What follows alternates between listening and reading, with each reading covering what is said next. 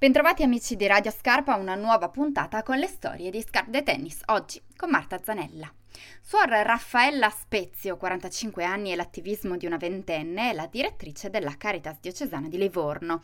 Ci racconta com'è andato questo periodo, come si sono attivati per star vicino alle famiglie colpite, agli anziani che non potevano più uscire, ai senza dimora per cui i servizi tradizionali andavano adattati anche con creatività, ci dice. Ci siamo attivati subito per quanto riguarda lo star vicino alle, alle, famiglie che erano colpite dal Covid oppure che erano in quarantena perché magari c'erano stati dei contagi. Quindi quella è stata la prima risposta che abbiamo dato, oltre ai servizi già esistenti, che abbiamo cercato di rivisitarli, no? di renderli un po' più creativi per uh, cercare di, di, tener conto di quelle che erano le disposizioni del, del DPCM. L'altro aspetto fondamentale è stato quello dei pacchi alle famiglie famiglie e di metterci a disposizione per gli anziani soprattutto inizialmente e questo anche perché anche sia il comune che la ASL ci hanno chiesto subito una mano, quindi si è creata subito una sinergia. Se da una parte la Caritas si è trovata in carenza degli storici volontari, dall'altra la solidarietà della cittadinanza si è fatta viva in fretta.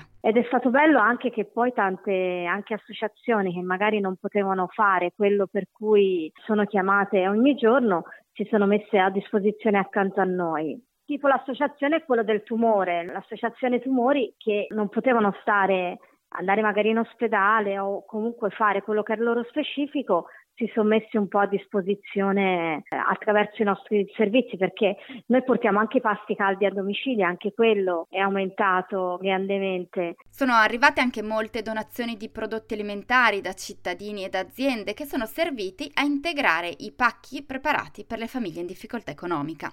Ma la donazione più bella probabilmente è stata quella inaspettata arrivata via mare dalla Gorgona, un'isola a largo di Livorno che ospita il carcere della città e dove la Caritas fa visita regolarmente una volta a settimana. La cosa bella davvero è che hanno voluto condividere quello che era il frutto del loro lavoro con le famiglie e con le situazioni di povertà che si trovavano qui in città e quindi c'è stato questo gesto bello e anche, devo dire, generoso. Insomma, la donazione è stata importante, dalle uova fresche alla verdura, al formaggio fatto da loro, me mi hanno chiamato un giorno prima dicendo domani sono andata lì al porto. Io ero andata con la macchina, tra l'altro, quindi da sola con la macchina ho dovuto chiamare per farmi aiutare per prendere le cose che ci avevano donato. No, davvero è stato un dono generoso. Suor Raffaella racconta che al loro servizio di ascolto telefonico sono arrivate moltissime richieste di aiuto, la metà da persone che non avevano mai fatto ricorso al sostegno della Caritas.